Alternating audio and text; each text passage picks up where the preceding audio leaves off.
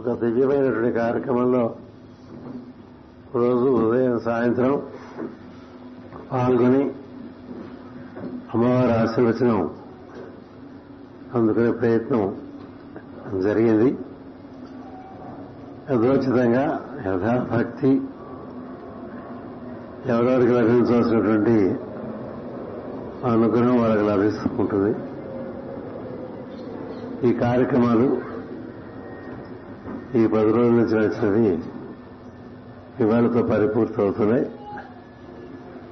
ఈ సందర్భంగా చిట్ట చివరిలో అందరూ కూడా ముందు మాస్టర్ గారి పాదకులు నమస్కారం చేసి ఆ తర్వాత ఇక్కడ నమస్కారం చేసుకుని ఆ తర్వాత పలహారం స్వీకరించి మీ మీ స్వస్థానాలకి బయలుదేరవలసిందిగా అందరికీ అన్ని విధమైనటువంటి శుభ పరంపరలు కలగాలనేటువంటి ఆశంసనం చేస్తున్నాం. జీవుడు దేహంలో ఉన్నంతకాలం తనకుండేటువంటి కర్తవ్యములను పరిపూర్తి చేయవలసిన బాధ్యత ఒకటి ఉంది. అది ఋషిపూర్వకంగా మనకి గృహస్థాశ్రమము, అటుపైన పిల్లలకు చక్కని శిక్షణ, వారి వృద్ధి, వారి దాన్ని వారు స్వతంత్రతగా జీవించే పరిస్థితి వరకు ప్రతి గృహస్థు కృషి చేయవలసింది ఉంది.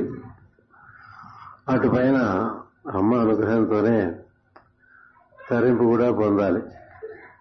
అందుకని ఇక్కడ మనం బాగా జీవిస్తే అటుపైన మన కర్తవ్యాలని కర్తవ్యాలని చక్కగా నిర్వర్తించుకుంటే అటుపైన దేహ అంతరం వరకు అంతవరకు కూడా దివ్య విభూతిని అనుభవిస్తూ ఆ తర్వాత శివ సాన్నిధ్యం పొందటం అనేటువంటిది మనకి పెద్దల మార్గంగా ఇచ్చారు. అందుచేత వివిధమైనటువంటి వయస్సులలో ఉండేవాళ్ళు ఉన్నాం. ఇందులో చిన్నపిల్లల దగ్గర నుంచి వృద్ధుల వరకు అందరికీ వారి వారి యొక్క కర్తవ్యములలో అమ్మ తోడుగా ఉండి ఇచ్ఛ, జ్ఞానము, క్రియ, ఈ మూడింటిని మనకి ఎప్పటికప్పుడు ప్రసాదిస్తూ ఉంటే మన కార్యక్రమాలు విఘ్నం లేకుండా వైభవంగా శోభాయమానంగా పూర్తి అవుతాయి అనేటువంటిది మన ఋషుల యొక్క విశ్వాసం. ఆ విశ్వాసాన్ని అనుసరించే జగద్గురుపీఠం ఋషులందరినీ ఆదర్శంగా పెట్టుకుని ఆర్యులు అందించినటువంటి మార్గంలో నడిచే ప్రయత్నంలో ఉన్నాం. అందుచేత అమ్మ అనుగ్రహం లేకుండా ఏమీ జరగదు. కాబట్టి ఈ సృష్టి అంతా కూడా అధిష్టాన దేవత అమ్మే. అయ్యవారు అమ్మవారికి సహకరిస్తూ ఉంటారు, అమ్మవారు సమస్తం నిర్వర్తిస్తూ ఉంటారు. ఆమె మన యందు సరైనటువంటి ఇచ్ఛ సరి అయినటువంటి సమయంలో ఏర్పాటు చేయడం, ఆ ఇచ్ఛకు సంబంధించిన జ్ఞానాన్ని అందించడం, ఆ ఇచ్ఛా జ్ఞానం నిర్వర్తించేటువంటి క్రియాశక్తి కూడా అమ్మే ఇస్తుంది. ఇచ్ఛాశక్తి, జ్ఞానశక్తి, క్రియాశక్తి స్వరూపడేటువంటి ఎరుక ఏదైతే ఉందో దాన్ని మనం అమ్మవారిగా భావం చేసి అనేక రూపాలు పెట్టుకుంటాం. రూపాల మాట ఎలా ఉన్నా మనలో పొద్దున్న లేచి దగ్గర నుంచి ఇచ్ఛ జ్ఞాన క్రియలే మనం నడిపిస్తూ ఉంటాయి. అందుకని మన ఇచ్ఛ అది ధర్మయుక్తంగా ఉన్నప్పుడు నిర్వర్తింపబడేటువంటి అవకాశం ఎక్కువ, అమ్మవారి సహకారం ఎక్కువ ఉంటుంది. దానికి సంబంధించిన జ్ఞానం కూడా అమ్మేస్తుంది, దానికి సంబంధించిన క్రియాశక్తి కూడా అమ్మేస్తుంది. ఈ మూడిట్లో ఏది లోపించినా మనిషి పురోగతి చెందడం. ఇచ్ఛలు అందరికీ ఉంటాయి, జ్ఞానం ఉండదు. జ్ఞానం కూడా చాలా మందికి ఉంటుంది, కానీ క్రియాశక్తి ఉండదు. క్రియాశక్తి మాత్రమే ఉంటుంది, జ్ఞానం ఉండదు. ఇలా రకరకాలుగా లోట్లు ఉంటూ ఉంటాయి. అందుకని ఆ మూడు మనకి బాగా సమృద్ధిగా ఇవ్వని ఈ ప్రార్థనలు చేస్తాం. ఈ మూడు మన యందు బాగా అమ్మ తన ఎరుక రూపంలో మన యందు వసిస్తూ ఉంటే మన నుంచి జరిగేటువంటి కార్యక్రమాలు వ్యక్తిగతంగా కావచ్చు, సంఘపరంగా కావచ్చు, అవన్నీ కూడా చక్కగా నిర్వర్తింపబడతాయి. అందుచేతనే మనకి ఋషులు రోజు ఉదయం ఈ సూర్యకాంతి మన ప్రదేశాన్ని స్పర్శించే సమయంలో బాగా గాయత్రి మంత్రం చేసుకోమన్నారు. గాయత్రి అన్నా, సావిత్రి అన్నా, సరస్వతి అన్నా, లక్ష్మి అన్నా, దుర్గా అన్నా పేర్లు తప్ప ఉన్నది ఒకే ఒక ఎరుక. ఆ ఎరుకను నువ్వు ఏ విధంగా పరిపూర్ణంగా దర్శనం చేయగలిగితే ఆ ఎరుక మన యందు ప్రవేశించి మనకి సరైన సమయంలో సరైన భావం కలిగేట్టుగా, అటుపైన తదనుగుణ జ్ఞానం కూడా కలిగేట్టుగా, అటుపైన క్రియాశక్తి కలిగేట్టుగా ఆశీర్వదించడమే కాక ఇలా తపన చెందుతున్నటువంటి వారి దగ్గరికి ఇచ్చా జ్ఞాన క్రియాశక్తులు మూడు చక్కగా సిద్ధించుకున్నటువంటి మహాత్ములు కూడా తనే పంపిస్తుంది. వారినే మన గురు పరంపరగా చెప్పుకుంటూ ఉంటాం. అందుకని తెలుసు తెలియకో గురు పరంపరని ఆశ్రయించినప్పుడు మనం తెలుసుకున్న విషయం ఏంటంటే మనలో ఎరుక పరిపూర్ణం కావాలి. ఆ పరిపూర్ణ ఎరుకతో దానికి ఆధారమైనటువంటి ఉనికిని తెలుసుకునేటువంటి అవకాశం ఏర్పడుతుంది. ఎరుక పరిపూర్ణం కాకుండా ఉనికి తెలియదు. ఉనికినే బ్రహ్మం అంటూ ఉంటాం. అందుచేత ఆ బ్రహ్మమునే సత్యం అంటూ ఉంటాం. ఆ సత్యం తెలియడానికి మనలో చైతన్యం పరిపూర్ణం అవ్వాలి. ఆ చైతన్యమే అమ్మవారు. ఆ చైతన్యము సత్యము మన యందు బాగా స్థితికి ఉన్నప్పుడు మన యందు సహజంగా ఆనందం ఉంటుంది. ఆనందం కోసం ప్రత్యేకించి ఎటువంటి ప్రయత్నాలు చేయక అది అంతర్ముఖంగా లభ్యమవుతుంది. మనోలోకాలు దాటి విజ్ఞాన లోకాలు దాటితే మన యందు మనకి లభించేటువంటిది ఆనందమయ లోకం. అది ఐదవ కోశం. ఈ ఆనందమయ కోశంలో జీవుడు ఎప్పుడూ ఆనందంగానే ఉంటాడు.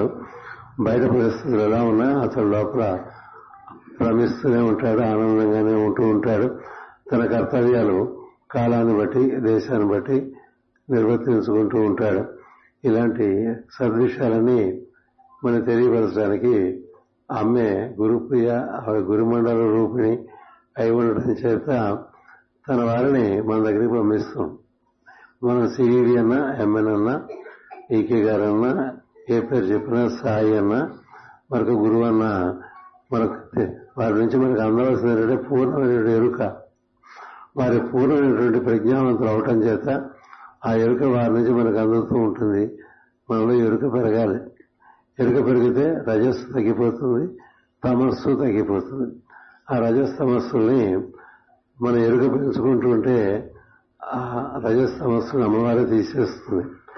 అందుకని దుర్గా ఇంత రాక్షస సంహారం చేసినట్టు, రాముడు రాక్షస సంహారం చేసినట్టు, కృష్ణుడు రాక్షస సంహారం చేసినట్టు, పరమేశ్వరుడు కూడా అవసరమైనప్పుడు తాను త్రిశూల ధారియే దిగివచ్చి రాక్షస సంహారం చేసినట్లు మనకి కథలు అనేక ఉన్నాయి. రాక్షసులు ఎక్కడో లేరు, మనలోనే ఉంటారు. మనలో అజ్ఞానం చేత తమస్సు రూపంలోనూ రజస్సు రూపంలోనూ ఆ రాక్షసులు బాగా విజృంభిస్తూ ఉంటారు. అంటే తమస్సు రజస్సు ఎంత ఎక్కువ ఉంటే అంత మన గురించిన భావం చాలా ఎక్కువగా ఉంటుంది. ప్రతి వారికి అహంభావం ఎక్కువ. అది క్రమంగా దురభిమానంగా తయారైపోయి తమ గురించే అంత భావం చేసుకుంటూ తమ లోకం అంతా ఎలా గుర్తిస్తుందో చూసుకుంటూ అలా తమకి తాను ఒక ఖైదీగా తయారైపోతారు. అలా కాకుండా సమస్తమునందు ఉండే అమ్మను దర్శనం చేసుకుంటూ ఉంటే అది మనకి వైభవపేతంగా వెలుగుగా దర్శనం అవుతుంది. రజస్తమస్సులు పెరుగుతుంటే అహం పెరుగుతుంది. సత్వం పెరిగినా కూడా అహం ఉంటుంది. కానీ సత్వం ఒకటే సత్వాతీతమైన మార్గంలోకి మన తీసుకెళ్లేటువంటి మార్గం. సత్వాతీతమైన స్థితిలోకి సత్వగుణం ద్వారానే ప్రవేశించగలరు. సత్వగుణం ఎవరి ఉన్నదని అర్థం అంటే ఎవరైతే తమ గురించి భావన చేయనివారో, ఎవరైతే తమ గురించి మాట్లాడినవారో, ఎవరు పది మంది యొక్క మేలు గురించి అహర్నిశలు కృషి చేసేటువంటి వారు, వారికి పరిపూర్ణ ఎరుక లభించేటువంటి అవకాశం ఉంటుంది. అలా లేకపోతే రజస్సుకు ప్రత్యేకమైనటువంటి రావణుడు, దుర్యోధనాదులు కనిపిస్తారు. తమస్సుకు ప్రత్యేకమైనటువంటి కుంభకర్ణాదులు కనిపిస్తూ ఉంటారు. అలా కాకుండా ఇంత రజస్తమస్సుల మధ్య ఉద్దికగా పెరిగే పెరిగినటువంటి విభీషణుడికి రాముడు దక్కుతాడు. విభీషణుడు సత్వానికి ప్రతీక. రావణుడు కుంభకర్ణుడు రజస్తమస్సులకు ప్రతీక. హనుమంతుడు రావణుడికి హితబోధ చేస్తూ ఉంటే సత్వగుణ ప్రధానం కలిగి ఉండటం చేత ఆ సందేశం విభీషణుడికి అందింది, రాముడికి అందల. సభల ఎవరికి అందల, పడుకున్నటువంటి కుంభకర్ణుడికి అందల. నిద్రపోయే వాళ్ళకి ఏమందదు, మేలుకున్న వాళ్ళకు కూడా అందాలంటే అహంకారం ఉంటే ఏమందదు. అహంకారం లేకపోతే సద్గురువు లాంటి హనుమంతుడు హితబోధ చేసినప్పుడు ఆ మొత్తం లంకలో ఒక్క విభీషణుడికే ఆ సందేశం అందింది. కానీ విభీషణుని ఉద్దేశించి పలకలేదు హనుమంతుడు, పలికింది రాముడిని ఉద్దేశించి, అందింది విభీషణుడికి. అయి ఉండటం చేత ఆ విభీషణుడు రాముడి దగ్గరికి చేరి తరించాడు. మిగిలిపోయాడంటే దేహంలో అది అలా ఉంచేయండి, తరించాడు. అది శాశ్వతమైనటువంటి స్థితి చేరుకున్నాడు. అలా మనలో కూడా అహంకారం బాగా ఉండి ఉండటానికి ఒకటే కారణం, అది మనలో ఉండే రజస్సు, మనలో ఉండే తమస్సు. ఆ రెండు పక్కన పెట్టి సత్వగుణాలు ఇరవై ఆరు గుణాలు భగవద్గీతలో ఇచ్చాడు భగవంతుడు.